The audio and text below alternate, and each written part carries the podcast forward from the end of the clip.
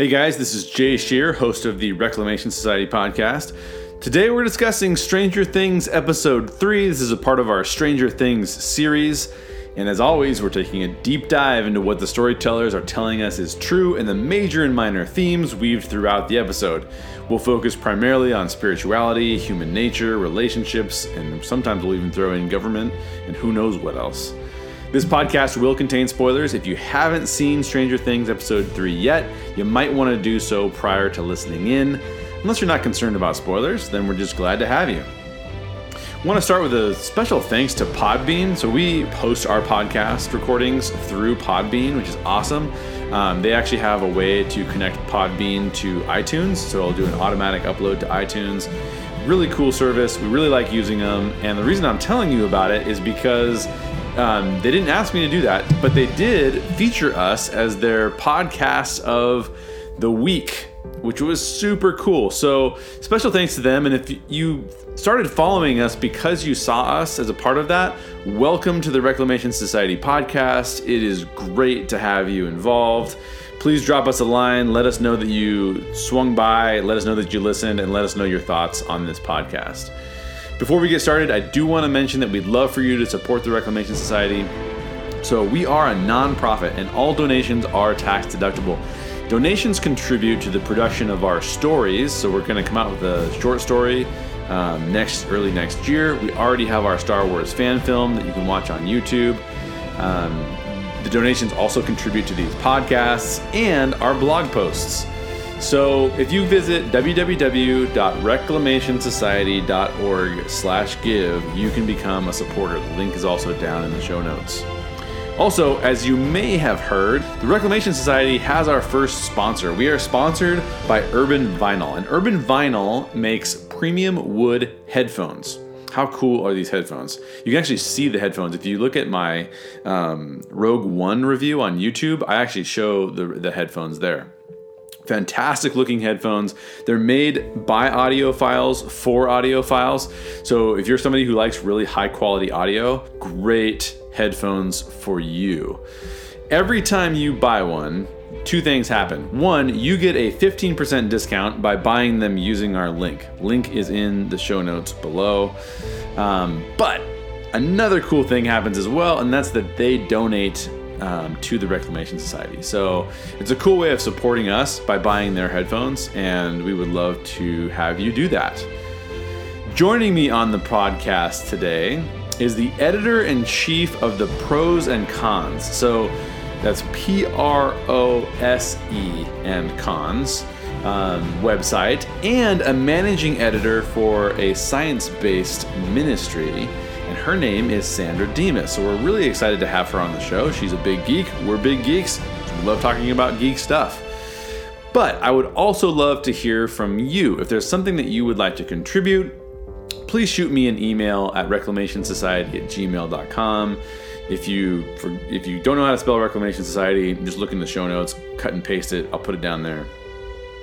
I will read your emails on a future podcast if you shoot them over to me.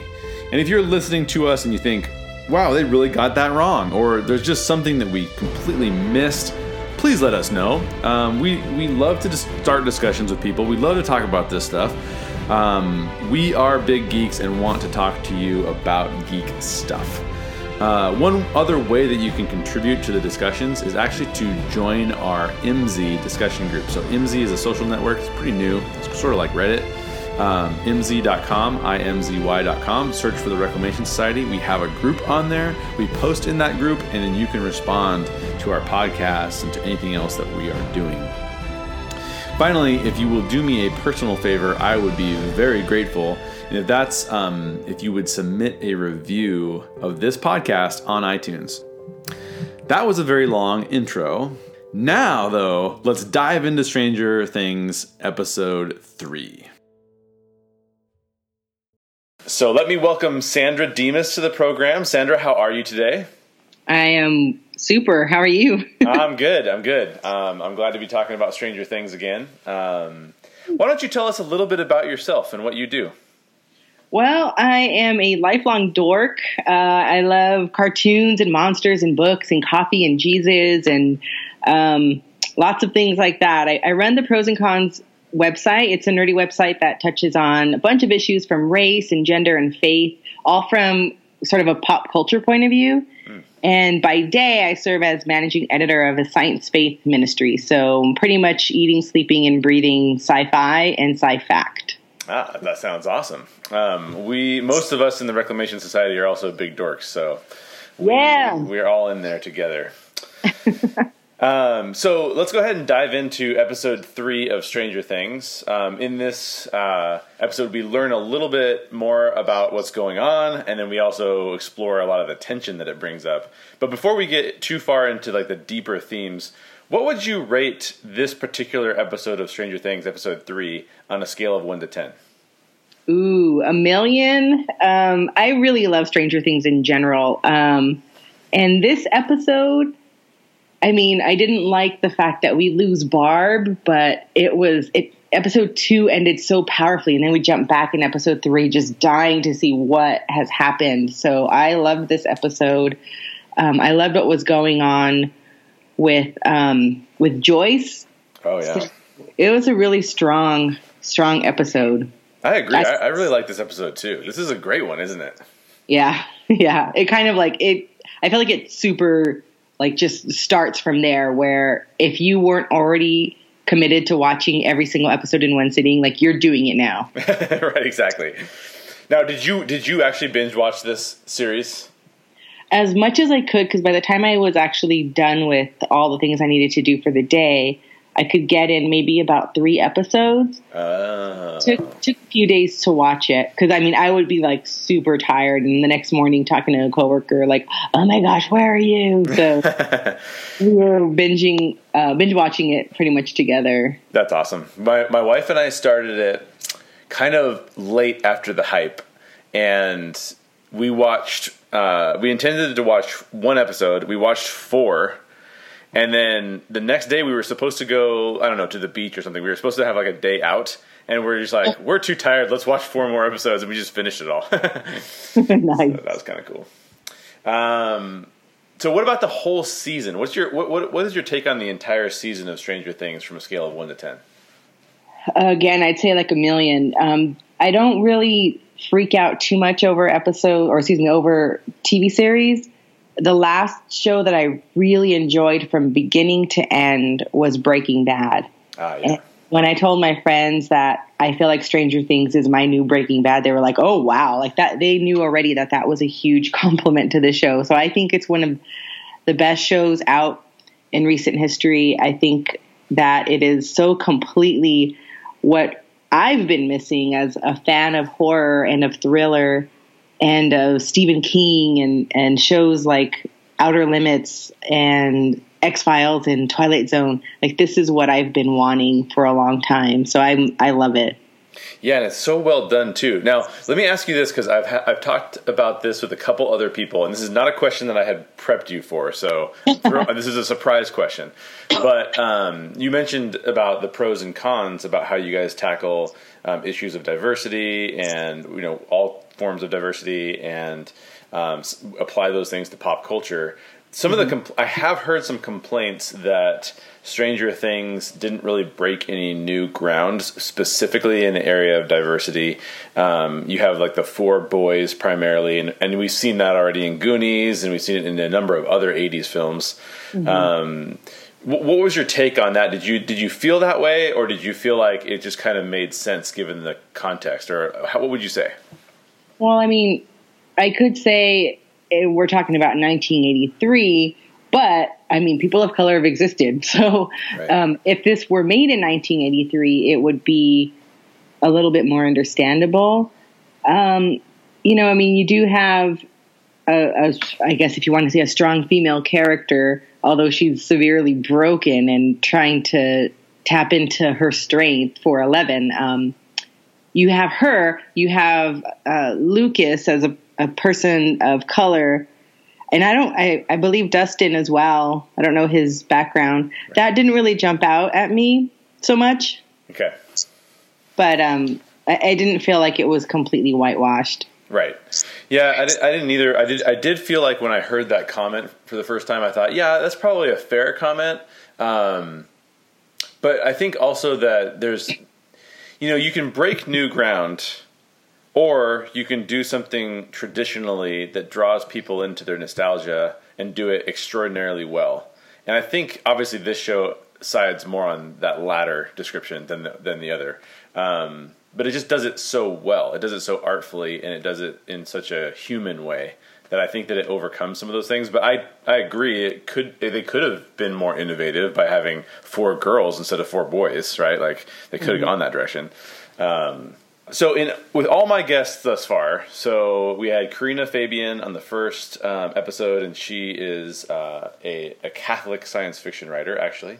And then um, I had Isaac Johnson on episode two, and he is an actor. Um, and two of the questions that just come up all the time um, in every single episode, and I'll ask them to you as well as I asked them. Um, the first is what is the upside down? Is it a parallel universe? Is it another planet? Is it some sort of spiritual plane, like sort of a, a, a vision of hell? What do you think the upside down is? That's a good question. I mean, I don't think it's another planet. Um, whether it's a parallel universe or a spiritual plane, I mean, it can engage the current world or the the world that um, everyone else is living in. It can engage that one when you have this kind of creature pushing through the walls and everything. So it is, it, I mean, I think it could be a spiritual plane that can have like physical interaction with this world. But I'm, I'm not entirely sure. I mean, that, that's still the mystery, and I'm okay with that mystery of not knowing what it is. It's definitely a mirror of what we're seeing in this earth, in that it's like the like for Barb with the pool scene. It's like the pool, but it is just distorted and gross. It's almost like what we see in Coraline, where it's a a, a copy of something that already exists, but it's just distorted and gross and disgusting. Yeah, I, I, I agree. I, I really hope that this does not turn out to be just an alternate timeline or something. Um, or even if it's a parallel universe, I hope that there's some sort of spiritual component to it. I agree. I'm with you that you can't really you can't really tell. Um, but I, I prefer something that's not sort of like the science the science explanation that we've all heard before. You know, um, I, I would like it if it was more spiritual. What's the science explanation? Because honestly, I've avoided a lot of kind of think pieces about what how like how to interpret Stranger Things. I've avoided those because I don't want that populating my head when I watch it. I've just I knew that there was there was hype around it. I caught on pretty quickly when that hype started. Um, and I haven't entertained anything like fan theories or anything just because I don't I don't want to, not yet at least.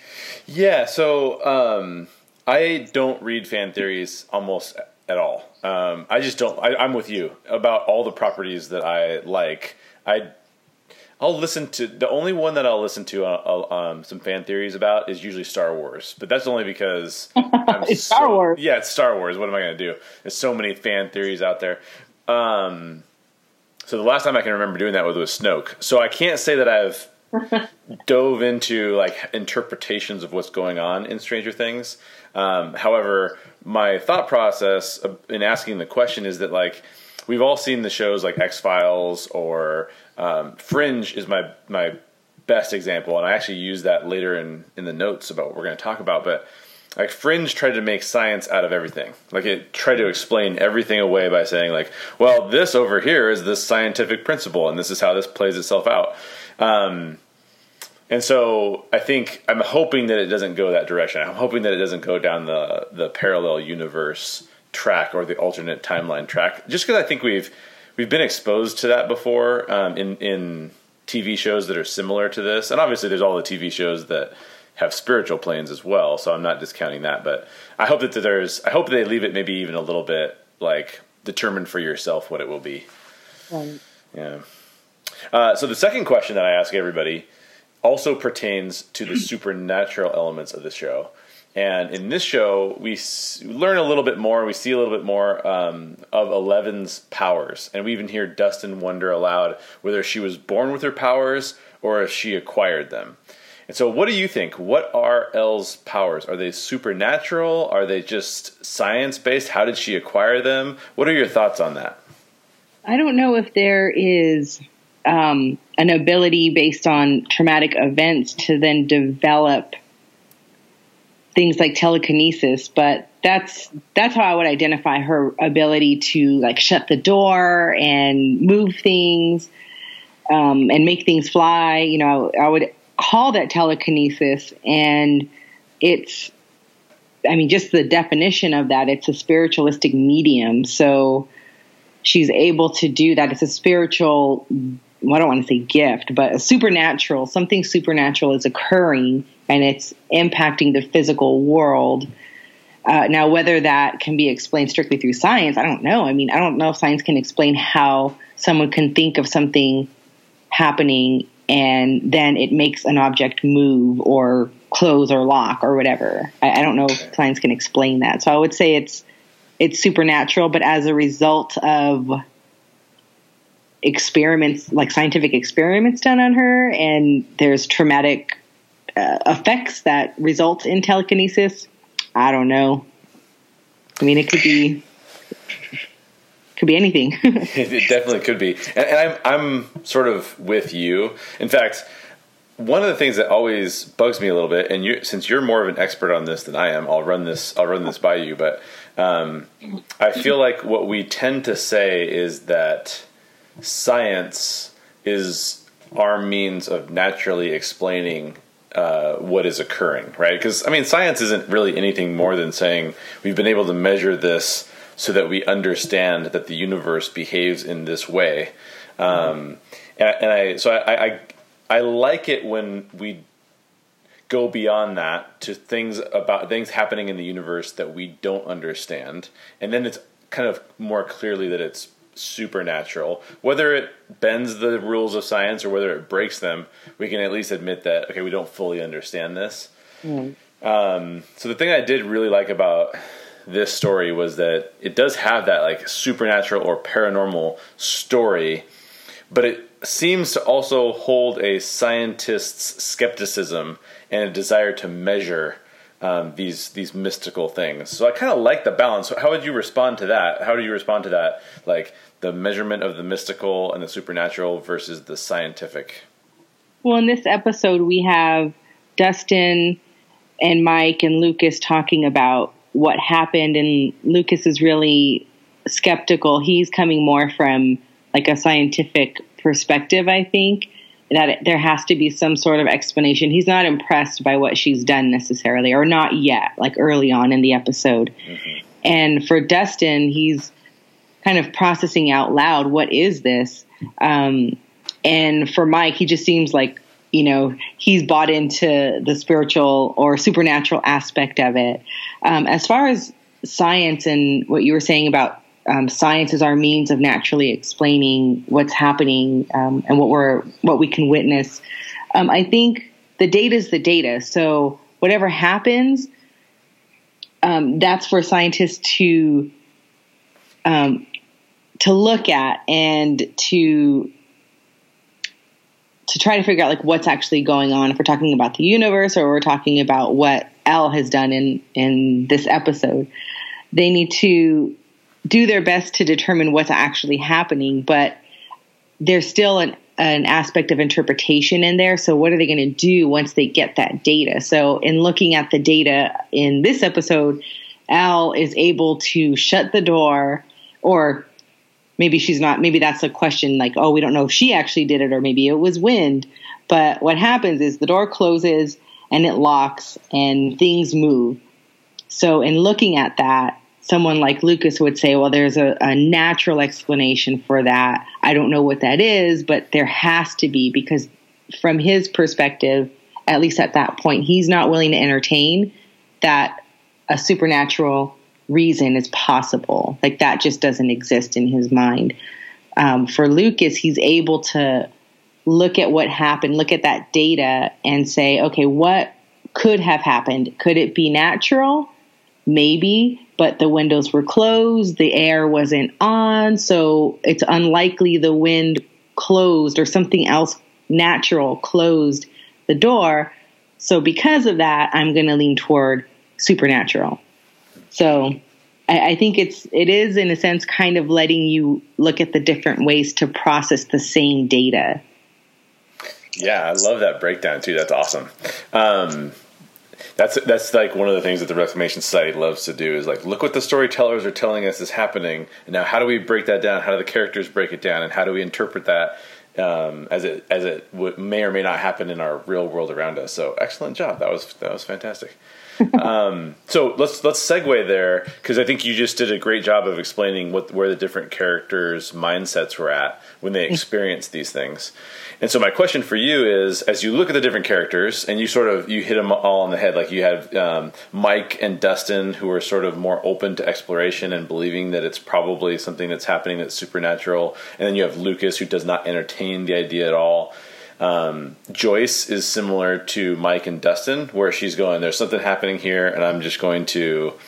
Um, I'm going to accept it. Whereas her son Jonathan isn't basically so sure, and he's even even maybe trying to protect her a bit from um, from her own um, downward spiral. Yeah, exactly, exactly. So my question to you is sort of which of these characters do you most closely align yourself to? Where do you say, "Oh, I see this. I see a lot of this um, character in myself." Right. Um, I definitely connect to many of the characters. Uh, sometimes it'll be a line like with Hopper, he says mornings are for coffee and contemplation, and I'm like, yes, that's I'm all about that, like coffee, contemplation, and kind of very uh, little else besides that in the morning. Um, so I like him; he's a funny character.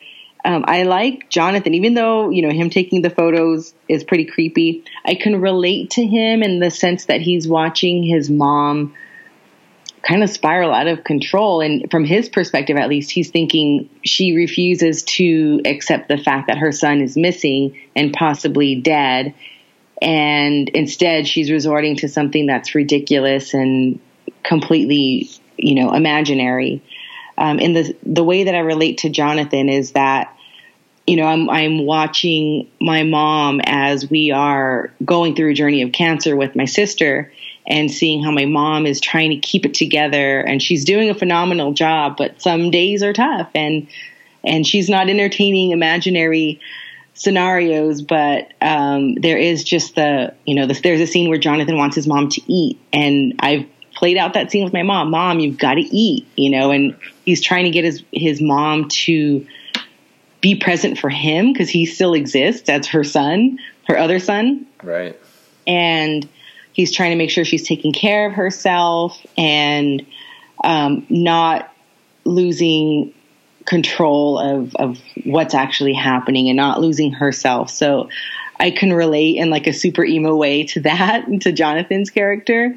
Um, plus, you know, he's um, exposing Will to really good music, and I feel like I'm trying to do some of that with with my niece and nephew, like to get them into some cool things, things that I find that are cool, and trying to say, hey, don't, like don't uh, don't let anybody tell you something's not cool. Just enjoy it, you know. Yeah, yeah.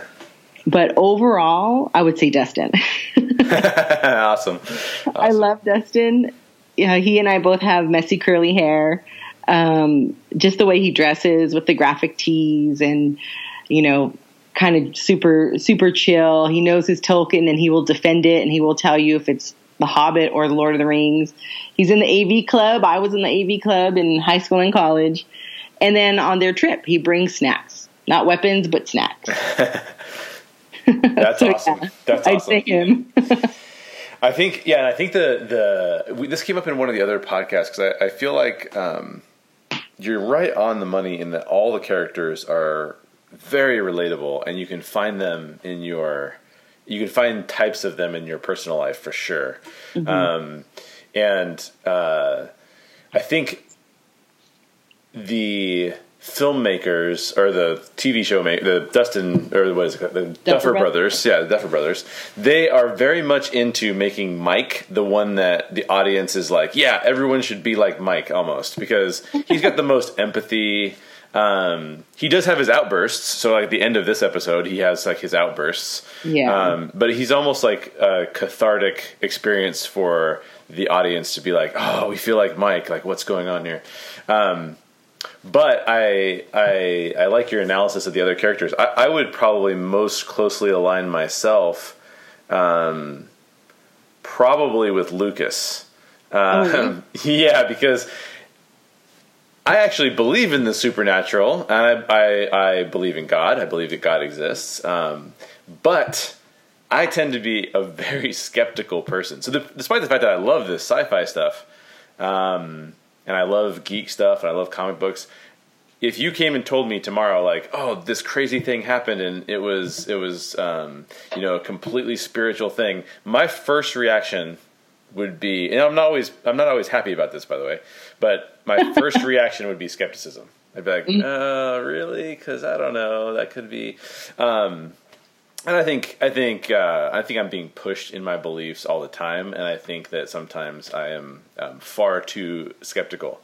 Uh, but that's probably who I would most closely align to because he's he's very driven towards doing the things that he believes will make a difference, um, and not entertaining things that could be pie in the sky, thinking that may or may not make a difference, but it's very difficult to tell.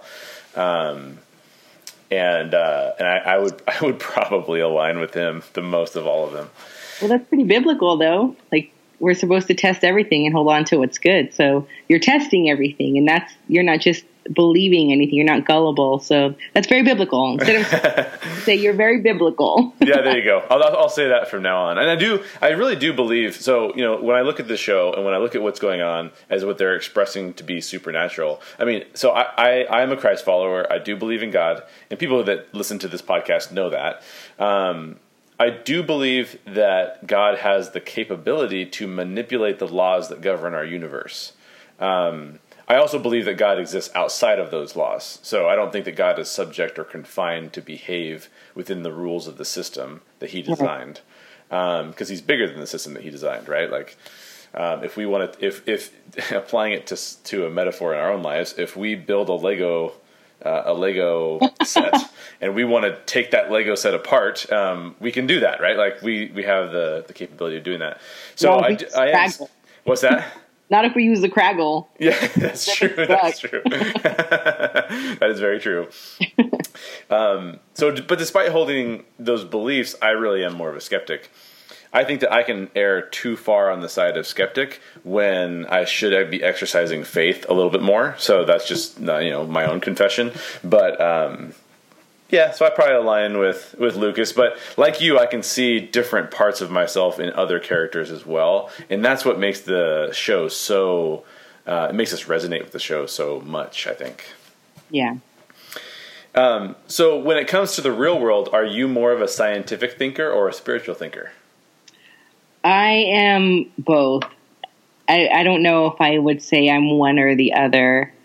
Um, it really depends on the situation and what's happening. If we're talking about prayer, if we're talking about something that I've just witnessed occur in front of my very eyes, um, it really depends.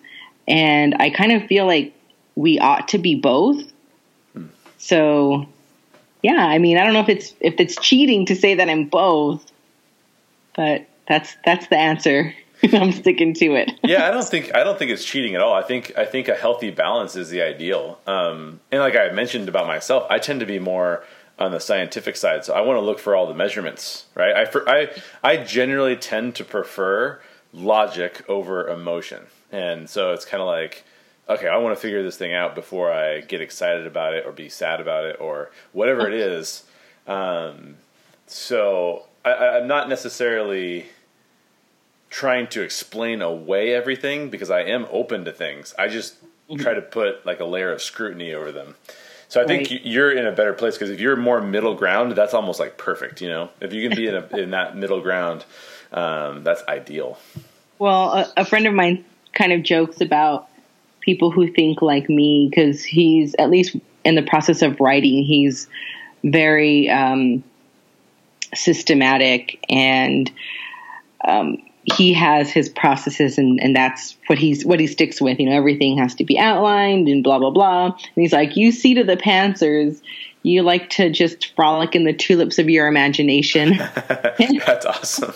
it's a hilarious um, description. I think I think that I would say yes. I do believe that um, it just in, in engaging the world that there is. I believe that it is much more enchanted than we sometimes want to want to believe or even entertain. And I don't I don't know if that's because I grew up Catholic and from it seems like from a Catholic perspective that our world is much more enchanted than when we switch over to like a Protestant view. It seems less so. Mm um, at least from my experience and having been involved in both, um, I think the idea of of our world being a little bit more enchanted um, is definitely appealing. But it doesn't mean you know that there are fairies floating around and um, inanimate objects having spirits or anything like that. right, right, right, right. Before we move on from the spiritual component of what we've been talking about, is there anything else that you'd say about the show that you observed, or anything else that you would bring up as something that you found really fascinating? You know, what I did find fascinating, it's not really fascinating, more nitpicky. Um, Nancy was talking about house arrest. And that got me curious, thinking when that actually became a term that we were familiar with. Yeah. And it doesn't seem like that would have been something that she would have been aware of and it would have made its way into kind of the general population's vocabulary quite yet. That's a good that's a good pickup. On my, on this second viewing, um, I have been trying to look for things that I'm like, oh, did that really occur at that time? Mm-hmm. But so far, so you, that's an excellent pickup from you because so far I've been unable to actually find any. I know I know there are some because I've actually seen some websites talk about them. Like you know, they played a song and that song didn't come out till 1984, 85, and it's supposed to be 83.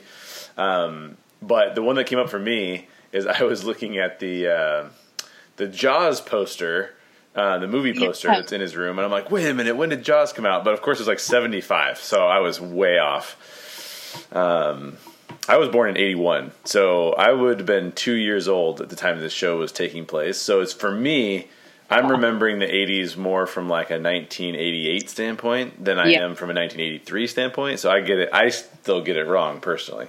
Mm-hmm. I think it was just one glorious decade. Mm-hmm. So everything amazing came out in the 80s. I'm kind of biased though. Yeah, exactly. Exactly. So let's break from that topic and move into um, a little bit more in depth about what this show has to say about the U.S. government. So, what do you think that this show has to say about our government? And do you feel similarly to any of the characters in the show in the way that they react? Well, it's definitely sketchy at least the way it's portrayed in the show. In real life, that's a topic for another podcast. But um, yeah, I mean, this the government is definitely up to no good. They're doing something.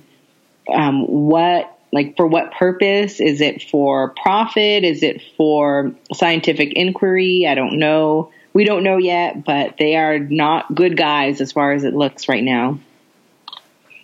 Yeah, and I think um, is there's an there's an indication that the government is really big, um, and I think you know fast forward you know, however many years it's been since this was supposed to be taking place.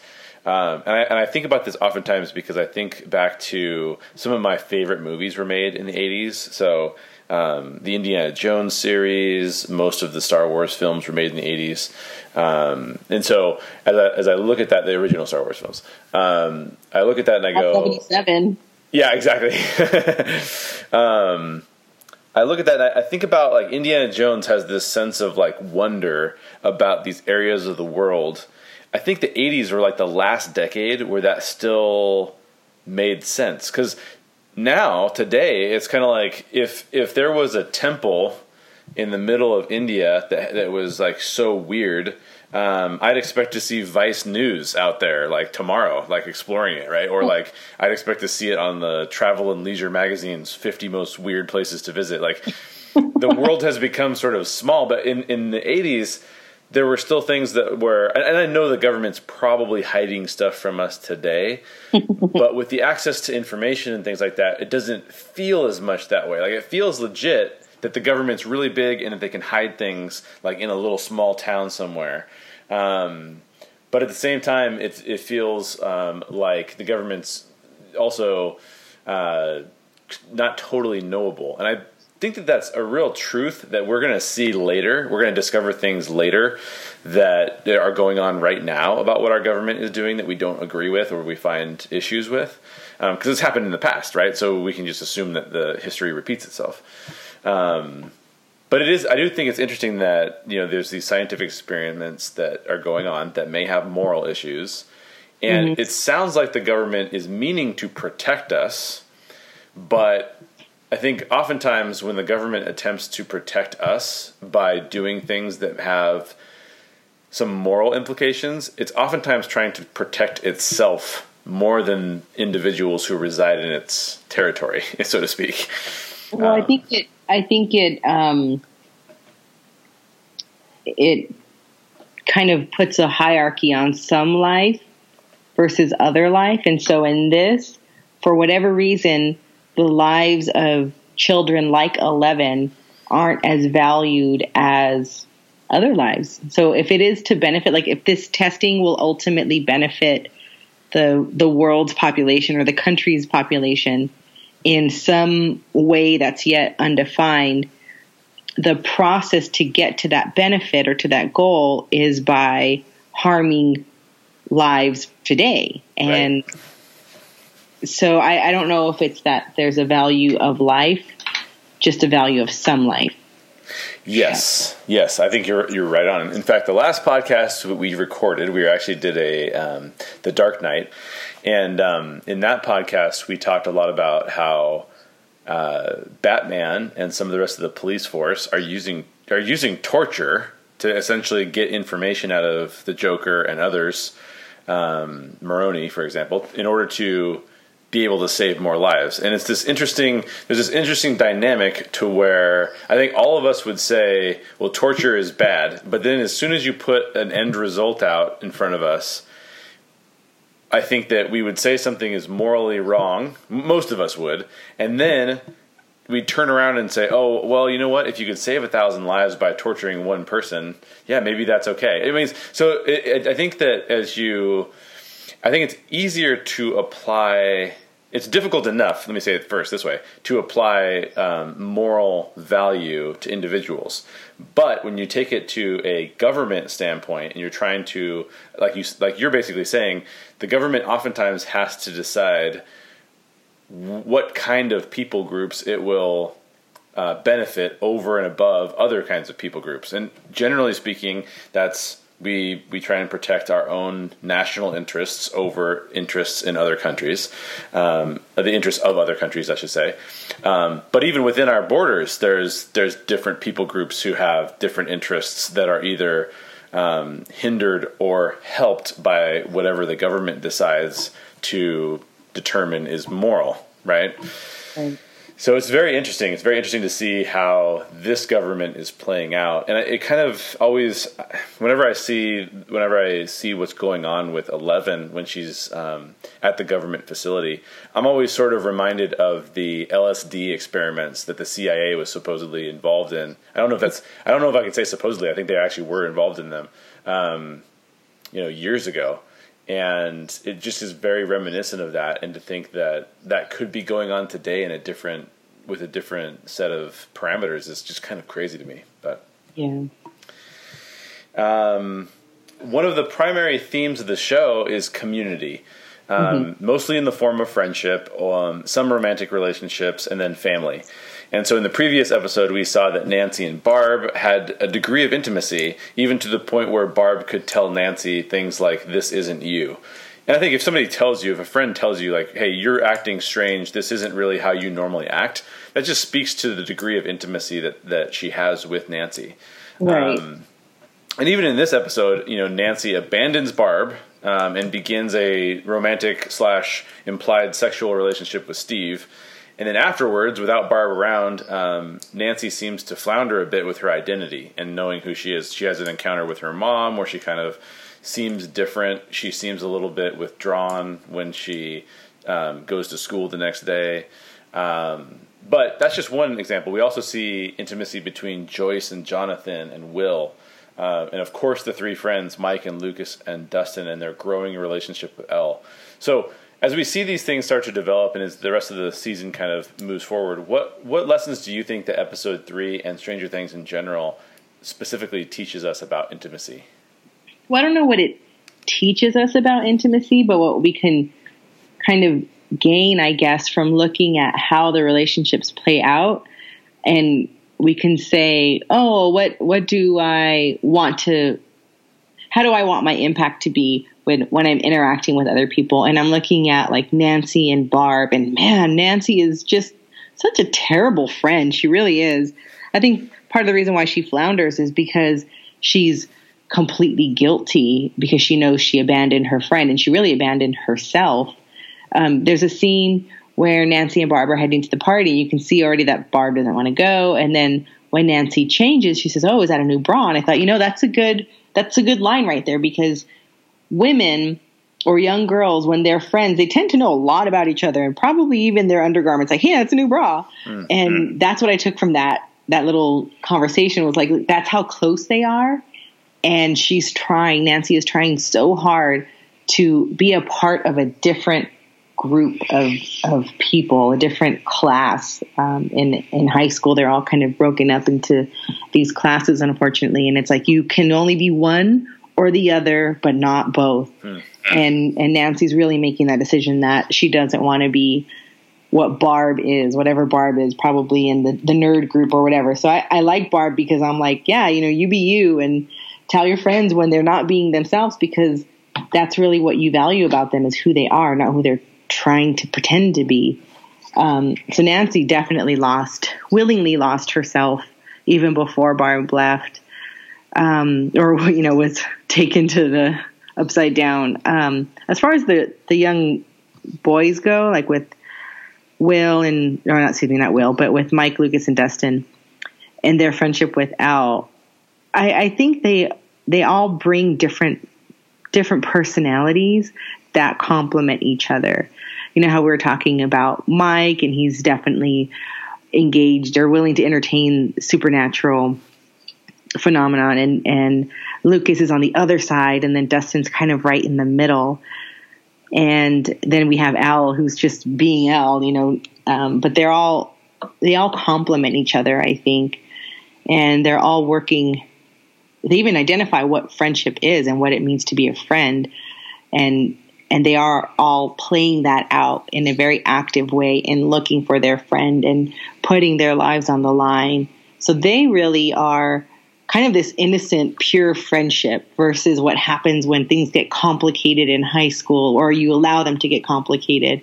So I, I really like that they have younger kids and showing their friendship because there is something that we um, can hope to cling to as adults is looking back at our our early friendships before things got you know got all messed up in high school most likely for a lot of people um, like what were those friendships like and what did you do for each other and how did you how are you just very, very comfortable being yourself um, so i like that about the the boys i feel like their friendship is really good and it's genuine and hopefully it will stay that way as these characters get older. But for Nancy and Barb, I mean, Nan, poor Nancy, she's going to have a hard time because she's going to always rewrite herself. I think if her character stays true to what she's been, she's going to be changing a lot.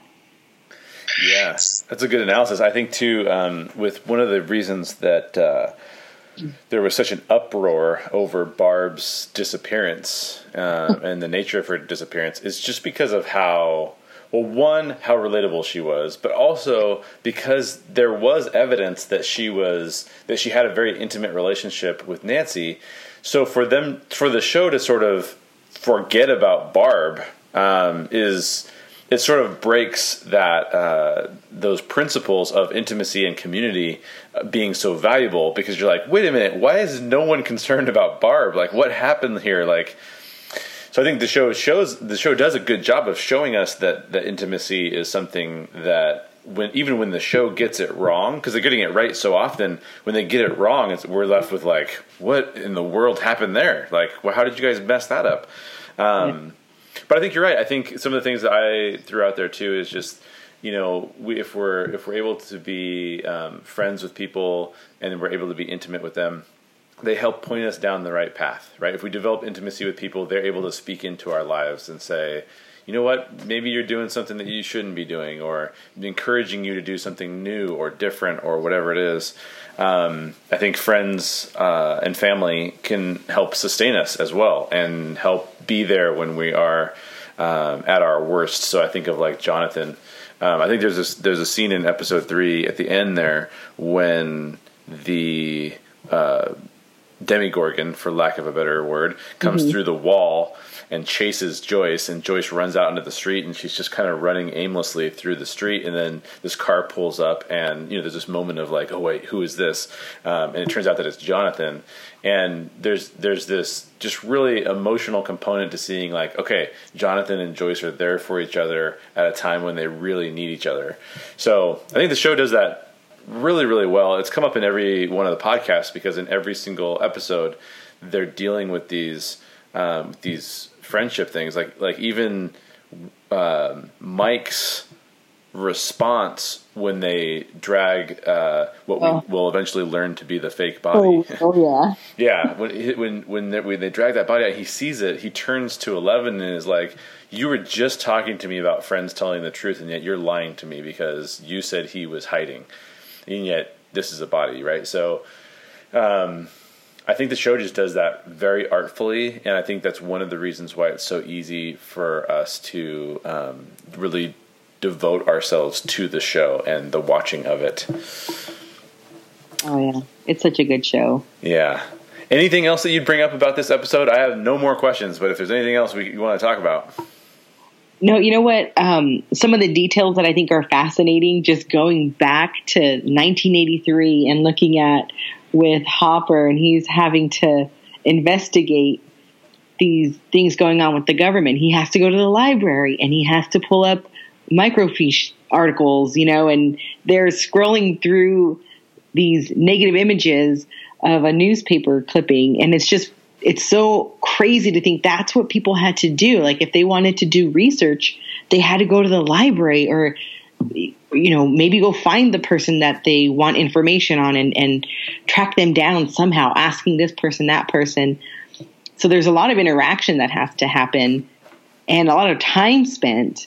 And now there's very little interaction that has to happen in order to find information, but there's also much much less time is uh, needs to be invested to do that. So it's just crazy to look back and go, man, like we we couldn't do much back then. Like it took a lot of time and effort to do things. How do people find out anything? How do people do investigative reporting? And it's pretty crazy. yeah, that's for sure. I can't even imagine like doing some of those things. I remember, so I started college in 1999, in the fall of 1999, and back then, uh, the internet was still fairly new at that point in time, particularly when it came to doing research online. And all of the professors would say, you cannot trust any sources online. You're not allowed to, and you have to go to the library and look stuff up. And uh, and now it's a completely different scenario. I mean, we trust so much of the information that exists online. Um, it's really weird to see it change like that. But you're right; it has. It's changed so drastically. I mean, just look at the phone situation. Mm-hmm. Um, they don't have cell phones. There's no such thing as a cell phone. No one's even thinking of that quite yet when so. Barb's mom says to Nancy, "Well, have Barb call me as soon as you see her," and I'm thinking, man, if that were today, it'd be like you'd be texting him right away, your kid, like, "Where are you?" Where you know? Oh uh, yeah. And some some of the mystery just couldn't happen. It just couldn't happen now unless the person does not have a phone, or if they do and they, you can't get a hold of them. Then I think that already raises suspicion. But with this kind of not knowing, oh, they spent the night over here and maybe they went to like with Will. He he spent he maybe he spent the night, or maybe he left the house early. Who knows? And it's crazy to think that parents didn't have quick access to their kids. That's nuts. Yeah, I know. Well, there's to, parents. I'm glad you brought this up because there are two things that I wasn't even thinking about, but we can talk about them now. One of them is, um, you know, I, I, I when I reflect on this, which is not often, um, because I've even done a tech startup. So I'm I'm very Um, I'm not super knowledgeable about tech stuff, but I'm I keep up on tech stuff, and what really I find kind of shocking is how we've come to rely upon these things, and how in some ways it's been positive, and in other ways it's been very negative. Like, can you imagine not being able to reach a loved one within a half an hour, within an hour? Like, we go into immediate anxiety because it's not the norm for us to not be able to contact people and get a response from them very quickly. But like you're saying, in these situations, back in 1983, that wasn't a thing. If you told somebody, oh, I'm going to spend the night, you would not talk to them for 12 hours, perhaps, or longer. Mm-hmm. Um, and that was that was very normal. And so, if you didn't hear from somebody for a while, you didn't freak out about it. Um, you know, go back even further, and we're talking about no phones existing. The only way you're going to talk to somebody is if you send, you know, a letter or you actually go travel over to their house. Uh, the pace of life would be just so much different. So I'm glad you brought that up because I do, I do think that that's a um, that's an issue. I mean, it's a it's, it's changed drastically since since that time. Right. I think it. I think that we can do things much quicker but because of that, I think we don't put a price on our time, and our time really ought to be valuable. And sometimes we just spend it so frivolously because we have, I think, more of it because we're able to accomplish more quicker with, you know, with less time and less effort. And so we just spend our time on things that really shouldn't matter. I think back then when you had to, when you wanted to talk to somebody, first of all, you had to be incredibly um, intentional in that, and you had to pick up that phone and call them, and then call them back if they didn't answer because there was no machine, or if there was, you know, uh, you still want to talk to them and not just leave a message for the entire household to hear. Right. Or or even back before then, like you had to write a letter and you had to make sure that letter got sent and and then wait and wait and wait. And so you know, there are definitely some good things about that, in that people are being careful and intentional in their relationships if they want to make sure they have time to have a conversation. And it was face to face, it wasn't, you know, texting back and forth and not ever hearing the person's voice, even. Yeah, exactly. Um, the other thing that that that uh, you triggered in my mind when you brought this up was um, I, I reflect on the spiritual component of access to information um, mm-hmm. because my wife and I were talking about this the other day, and it's a it's kind of a fascinating subject. So if if you look at the um, the biblical story of Adam and Eve being in the Garden of Eden, and if you look at the tree that they were not supposed to eat from, that tree was the knowledge of good and evil, and um, I think that that's a really fascinating thing as we look at the at access to information today, um, and we look at knowledge. And knowledge, sort of differentiated from wisdom. Wisdom is sort of like the ability to make the right choices. Knowledge is just an accumulation of facts. Um, not necessarily they, they might allow you to make a better decision and apply wisdom in better ways, but knowledge does not inherently do that and so I just reflect on it because how many times have we um, mistaken knowledge for wisdom in people we see around us or or whatever people who have facts or access to facts people who have access to a phone that can look up any sort of um, trivia question that you can come up with um, mm-hmm. and yet that not being equ- equitable at all to wisdom you know um, just because you have access to information doesn't mean that you will be a wiser person. I think that's just like a it's an interesting spiritual thing to put on as we when you bring up like this this context of like they had to go search for information. Now they were searching for information so that they could make a wise decision about what was going on with the government and whether or not they should pursue that angle. Um, and it's even wise for them to make the decision to go look for information. But the information itself was just purely information. Um, just fascinating, I think, to look at the differences in our worlds today. Yeah, I think I think kind of what I do on a daily basis as an editor, it's something that I think can help people when they're trying to process information and what they do with that information so that they can gain wisdom that you have to have critical thinking skills. You have to have the ability to fact check. You have to be able to find the original source. I mean, we do that every day, and as we edit, as we edit books, and without that ability, then you're just kind of relying on whatever somebody is telling you is true, but you don't have the ability to engage that content in a way that can determine whether or not that's true and then communicate that in a way that is powerful and that makes that point. Yeah, absolutely. My wife is actually a, um, she's been an editor in the past, um, and she teaches both writing and editing.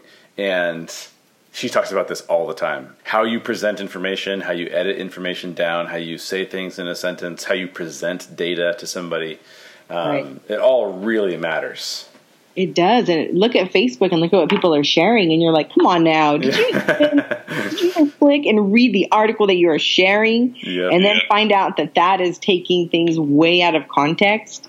Like that, that thing, like that's something that, you know, geez, I, I don't think that we should police people, but it would be helpful if there were an option like, oh, sign up for your Facebook account. And while you're signing up, why don't you read these articles on what, you know, kind of Facebook etiquette and how you can use this, uh, how you can use Facebook, you know, or Twitter or whatever it is that people are using. Like, what what is a responsible way to share information, exactly. and what is lazy? Exactly, exactly. Um, any other things that came up in the show? I mean, it's awesome. I want to watch rewatch the entire thing again. Yeah, you'll have to join us on another on another episode um, later on down the line here. That'd be cool. Well, thank you so much for joining us. It's been a pleasure to have you on the Reclamation Society podcast. Um, if people want to check out any of your other works or other stuff that you're up to, where should they go? We are at theproseandcons.com. That's P R O S E, prose and we're on Twitter and Facebook. You can check us out there. We have our podcast and we write every now and then too. So yeah, check us out. And I'm awesome. I'm at uh, sand underscore rad on Twitter. Oh, nice. If anyone nice. wants to find me there. Perfect. Yeah, I, I, and I have um, I have written a couple articles for the Prose and Cons. So thank you for accepting those and editing them well. um, so yeah, thanks again for joining us. It's been a pleasure to have you. All right. Bye. All right, now it's your turn. What do you think? Uh, I'd love to hear your response to this podcast. What is the upside down? Is it a parallel universe, a spiritual plane? Is it both? Write us an email at reclamationsociety at gmail.com. If you don't know how to spell it, check the show notes below and just cut and paste it. And let us know what you think. We're very interested in starting a discussion with you, and we want to hear your thoughts. You can also head over to imzy.com and join the Reclamation Society group on Imzy. It's real simple. Um, imzy.com. Just search for Reclamation Society there. Drop in, you'll see our group, and you can post things into that group. Don't forget about the opportunity to purchase the premium wood headphones from Urban Vinyl. These headphones are really sick. Um, I love using them. I use them to record this podcast. They work fantastic. Click the link in the description to check them out. So you get in the show notes um, save 15%, and support the Reclamation Society in the process. If you like what you heard, or even if you hated it, just please give us a review on iTunes. If you're not subscribed to this podcast, please make sure you subscribe. You don't want to miss our podcasts on Luke Cage. Um, we're going to do a Suicide Squad podcast, and we have our big Batman v Superman Dawn of Justice, the Ultimate Edition podcast that'll come out early next year. As always, you can follow us on all the social media. So, Instagram, Facebook, Twitter, all of those links are in the show notes. And please consider donating to the Reclamation Society. Help us make this podcast. It helps us develop some of our own original works as far as stories go as well. We have a really cool weird western that's coming out early next year. We did our Star Wars fan film. We are big geeks, just like you are, and we love to, to tell stories. So we'd like for you to be a part of that. Please consider donating to us. You can do so at www.reclamationsociety.org slash give. That link is also in the show notes. Thank you for listening. Special thanks to Sandra Demas for joining us this week. Until next time, question everything in the stories that you read, watch, and listen to, and always seek the truth.